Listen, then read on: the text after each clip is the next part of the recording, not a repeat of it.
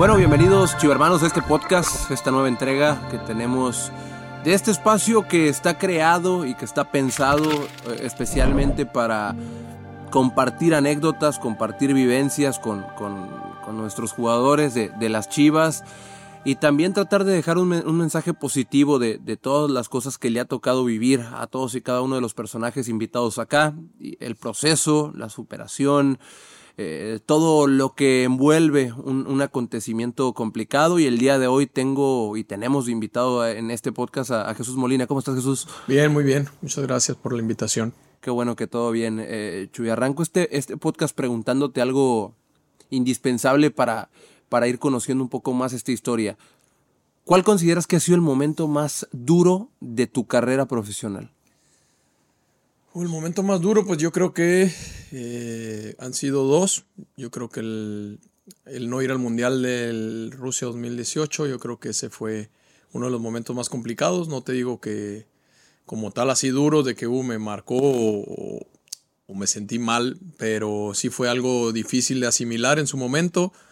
Pero después te das cuenta que las cosas pasan por algo, ¿no? Entonces eso futbolísticamente hablando y después pues obviamente el tema de la lesión eh, fue algo que, nunca había vivido, el tener una lesión tan larga. Pero te vuelvo a repetir, hoy estoy disfrutando del proceso y sé que todo es aprendizaje, así que estamos eh, recuperándonos para regresar al 100. Jesús, en el tema de, hablabas del, Mundial de Rusia 2018, fuiste alguien que, fue parte de ese, de ese proceso en, algún punto. Eh, ¿Cómo es que te den la noticia o tú empezar a darte cuenta que no vas a ser parte de ese, de ese, de ese evento tan importante que, marca las carreras de los futbolistas. ¿Cómo, cómo fue ese proceso? No, para empezar, disfruté todo el proceso. Literal, estuve en pues, prácticamente todas las convocatorias. Eh, me tocó ir a, pues, a todas las eliminatorias, a todos los, los, partidos importantes amistosos contra Croacia y algún otro país allí, Nigeria. Entonces me acuerdo muy bien que fue el día el último día que jugamos contra, si mal no recuerdo, con Costa Rica, esa mañana me mandan a hablar a mí y a otros compañeros que, que pues éramos los que nos iban a cortar y nos dan la noticia, ¿no? De que tenía que haber un recorte y que pues desafortunadamente éramos nosotros los, pues los que tenían que cortar. Y bueno, fue una, una dura, ahora sí que una dura decisión de parte del técnico porque nos las hizo saber nos dijo que para él fue muy difícil, pero que pues se tenían que tomar la decisión. Entonces, eh, eran 29 jugadores los que él preconvocó y se iban a ir nomás 23. Entonces, recuerdo que otro de los que estuvo fuera fue Jurgen, Alanis, no sé, creo que Pizarro, Orbelín. Y obviamente que nos pudo porque nos juntó a todos y nos dio esa noticia, pero, pero bueno, te digo, al final, eh, después de ese día amargo que, viví, porque esa noche jugamos el partido de despedida en el Azteca, obviamente no, ya no estuve. Eh, yo ya tenía prácticamente arreglado el tema de los, del visado para ir a Rusia, viendo el tema de los boletos para llevar a la familia. Entonces sí fue una experiencia en el momento complicada, pero hoy, pues, hoy la, la cuento como se la estoy contando, como una manera pues una vivencia, ¿no? De que tuve la oportunidad de estar con, muchos jugadores que, en su momento admiré, que los veía de niños y después me tocó convivir con ellos, caso Rafa Márquez, eh, Guardado. Entonces yo creo que, fue una buena experiencia y la tomo como tal. después de, ese trago amargo, eh, ¿cuánto tiempo crees que duró que, o que tardaste en superarlo al 100%? O sea, que dijiste, pues ya pasó, porque al principio puedes decir, bueno, pues a lo que sigue, pero sigue la espinita y sigue el recuerdo y dices, ahí estuviera, ahí estuviera. Yo creo, yo imagino que al menos durante el mundial fue muy difícil para ti, ¿no? No, sabes que no, no. Soy, sí le sufro los primeros dos, tres días, sufro en el buen sentido de que obviamente vives el duelo de que te digan que no, pues ahí el hablar con la familia, el hablar con los amigos que pues ya te tenían como considerado dentro de esa lista, ¿no? Y que pues ellos estaban emocionados también de ver a un, a un amigo o a un compañero representando a tu país en un mundial. Y obviamente sí cuesta en esos primeros dos, tres días, pero soy de darle vuelta rápido a la página. lo estoy viviendo ahora con la lesión, trato de encontrar el, pues el lado positivo y, confío mucho en Dios y sé que siempre hay un plan, ¿no? Y siempre los planes de Él son perfectos, así que pues creo que en ese sentido he madurado, he tratado de agarrar las cosas que para la gente o para el entorno es negativo, tratado de darle el lado positivo, Entonces, sí te digo que fueron dos, tres días que me pudo, fui, llegué con la familia, obviamente viajé a Monterrey, en ese momento estaba en Rayados. Eh, pues obviamente el, el, apoyo de la familia, el respaldo siempre fue muy bueno y eso me hizo superarlo más rápido. Y posteriormente, te digo dos, tres días, porque me acuerdo que me dieron 10 días de vacaciones en Monterrey, porque estuve prácticamente un mes, mes y medio concentrado en el, en el CAR. Entre concentración y viajes me llevé un mes y medio, así que ya sabrás pues la familia cómo estaba, ¿no? Ya desesperada de, de volverme a ver. Entonces, por un lado, te digo, fue bueno el, el, el, no haber ido por el tema de ver a mis hijos, que estaban recién, recién nacidos. Eh, y bueno, recuerdo que le dejamos los niños a mis suegros y decidí en ese momento irme unos días de vacaciones con mi esposa. Necesitaba yo de, sacar, salirme un poco del tema fútbol en esos momentos, después de esa, de esa mala noticia. Pero, pero bueno, te digo, disfruté mucho del viaje y ahí prácticamente pues se me fue, se me, se me olvidó ya lo, lo, que pasó. Y hoy lo cuento, tío, como una anécdota, ¿no? Porque no cabe duda que fue una, una situación que pasó y que no me encantó en el momento, pero después te das cuenta enseña, que te, enseña, muchas cosas. Indudablemente, todo ese tipo de cosas que, que parecieran muy complicadas de entender en el momento, yo creo que con el paso de los años vas agarrando la onda de, pues, sin, a lo mejor si no hubiera vivido esta etapa, me hubiera sido ah. mucho más complicado vivir la que seguía. Sí, no, y personalmente creo que he crecido mucho en base a... No ha sido la única situación dentro del fútbol. los tropiezos. Sí, que hay muchos tropiezos y que te hacen crecer, te hacen madurar, te hacen ver la vida pues, de otra manera, ¿no? No solamente como que todo es fútbol. Obviamente el fútbol es algo muy importante en mi vida, pero no es lo más importante. Claro. Y bueno, te digo, Fuera de eso, yo creo que esta lesión de rodilla, que cuando me dan la noticia del tiempo, sobre todo, yo cuando, cuando siento el dolor en ese partido, eh, obviamente yo sabía que algo me había pasado porque fue un dolor muy fuerte y sentí que me tronó. Eh, pero nunca me imaginé pues que iba a ser un tema de ligamento, ¿no? Yo pensé que iba a ser un esguince o una lesión menor que me iba a llevar un mes, dos meses. Y bueno, recuerdo muy bien que voy, me hago el estudio, la resonancia con los doctores pues le dan los estudios, obviamente como doctores, yo creo ya sabían cuando lo vieron, ¿no? Y les digo, doctor, ¿qué, qué me pasó? Me dice, no, no, me dice, si quieres vete a tu casa. Creo que alguien me llevaba, no, no recuerdo. Me dice, vete a tu casa y nosotros te avisamos más tarde eh, pues el resultado para verlo bien en el club. Y recuerdo que le digo, no, no, yo me quiero, o sea, quiero verlo de una vez. Entonces ya llegamos a Verde Valle entramos ahí un cuartito y me y el doctor Jaime y me dice, pues mira, se ve aquí la, la rotura del ligamento, eh, pues es una lesión grave.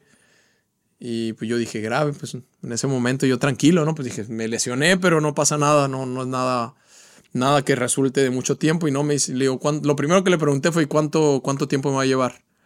Y me dice, no, pues van a ser entre 7 y 9 meses. Y yo creo que ahí sí fue un momento... Un golpe duro. Sí, sí, ahí sí reconozco que sí me dio el, el bajón. O sea, sí fue algo que, que me costó asimilar. Eh, porque te digo, no, nunca me había pasado, era algo que, que, estaba viviendo y que pues soy ser humano, no tengo emociones y, y de pedir yo jugar ese partido amistoso para agarrar ritmo porque iba saliendo del COVID, te das cuenta que ahora sí que cuando te tocan, aunque te quiten, ¿no? Claro. Y cuando no te tocan, aunque te pongas, como dicen. Entonces yo creo que era algo que me tocaba, hoy lo vivo así, como que era parte de, pues, del proceso, del aprendizaje pero sí, no te voy a mentir que esos primeros dos días también me costaron mucho. Y hoy todo mi proceso de rehabilitación ha sido muy bueno. He tratado de, de encarar esta, esta lesión de, de, muy buena manera, siendo positivo. Y bueno, yo estoy haciendo todo lo que esté de mi parte para, para regresar. Pero bueno, ya después de todo lo que he vivido, y creo que pues todo está en manos de Dios, no lo que Él decida. Hablaba con, con Cone justamente de un tema de lesión que tuvo él y me platicaba algo muy curioso que es cuando yo me lesiono por un periodo largo, estaba a punto de renovar, eh, sentía que ya no me quedaba, sentía que me iba, que no me iban a renovar, que iba a ser una broncota para encontrar equipo. Cuando a ti te pasa eso, evidentemente quizá en el momento es en lo último que piensas, en un contrato, en un papel, en lo que estás pensando es en no voy a jugar, no voy a poder entrenar tanto tiempo fuera de la cancha después de, que pase el tiempo, ¿qué más pensabas? O sea, ¿qué, repercusión pensaste que podía tener todo ese, tema de la lesión? No, para empezar, tío, yo he sido un jugador que durante mi carrera pues he jugado casi siempre, ¿no? Sí he tenido momentos donde me, ha costado por ahí ganarme la titularidad, en, sobre todo algún tiempo en Monterrey, y este último lapso en Chivas, pero casi siempre he sido titular indiscutible y no podía yo obviamente asimilar el que no estuviera jugando. Entonces yo necesitaba de, de, hacer algo más para poder volver al puesto titular. Y parte de eso fue pedirle yo en ese momento a Marcelo que me diera la oportunidad de jugar para, pues para ponerme en forma, ¿no? Porque venía saliendo de una semana, 10 días de COVID. Y, tío, pasó esto, ¿no? Lo, la situación que pasó. Posterior a eso, la realidad es de que mi pensamiento en ese momento sí fue el que siete a nueve meses yo acababa de, pues, de renovar este año 2022. Dije, voy a estar regresando por ahí octubre, noviembre. Entonces sí me llegó a pasar, te soy honesto, el, el, decir, pues a ver, obviamente estoy en una situación complicada, quiero recuperarme, eh, pero pues sí es difícil obviamente volver, es, es, es, torneo mundialista, el torneo se acaba antes, entonces sí te empieza la cabeza a jugar un papel creo yo, pues sí, te saboteas un poco, te, te, dice de que ya no vas a jugar, no vas a regresar igual. Y sí, los primeros tres días fue algo que sí, sí estuve pensando y analizando. Pero te digo, después me di cuenta, te digo que empecé a leer un libro muy bueno que se llama El Poder de la Hora, que me hizo entender o me ha estado haciendo entender que, digo, que todo pasa por algo, ¿no? Y que tengo que vivir el día a día y no pensar ni en lo que ya pasó. O sea, no me puedo quejar porque me va a generar sufrimiento y, ni pensar en el futuro, ¿no? Que solamente me va a generar ansiedad seguramente. Y, hoy estoy en el día a día enfocado. Yo creo que mi recuperación ha ido viento en popa. Cada vez me siento mejor. Ahora sí que si hubiera luz verde de parte del cuerpo técnico yo estuviera entrenando.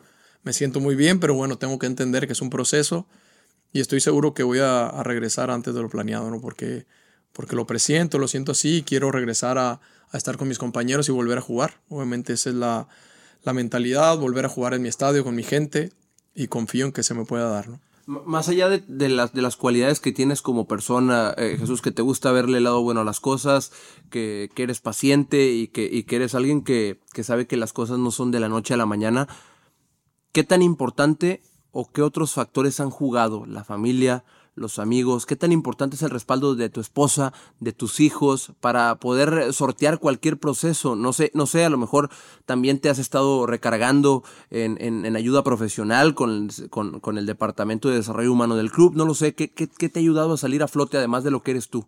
No, mi familia y Dios.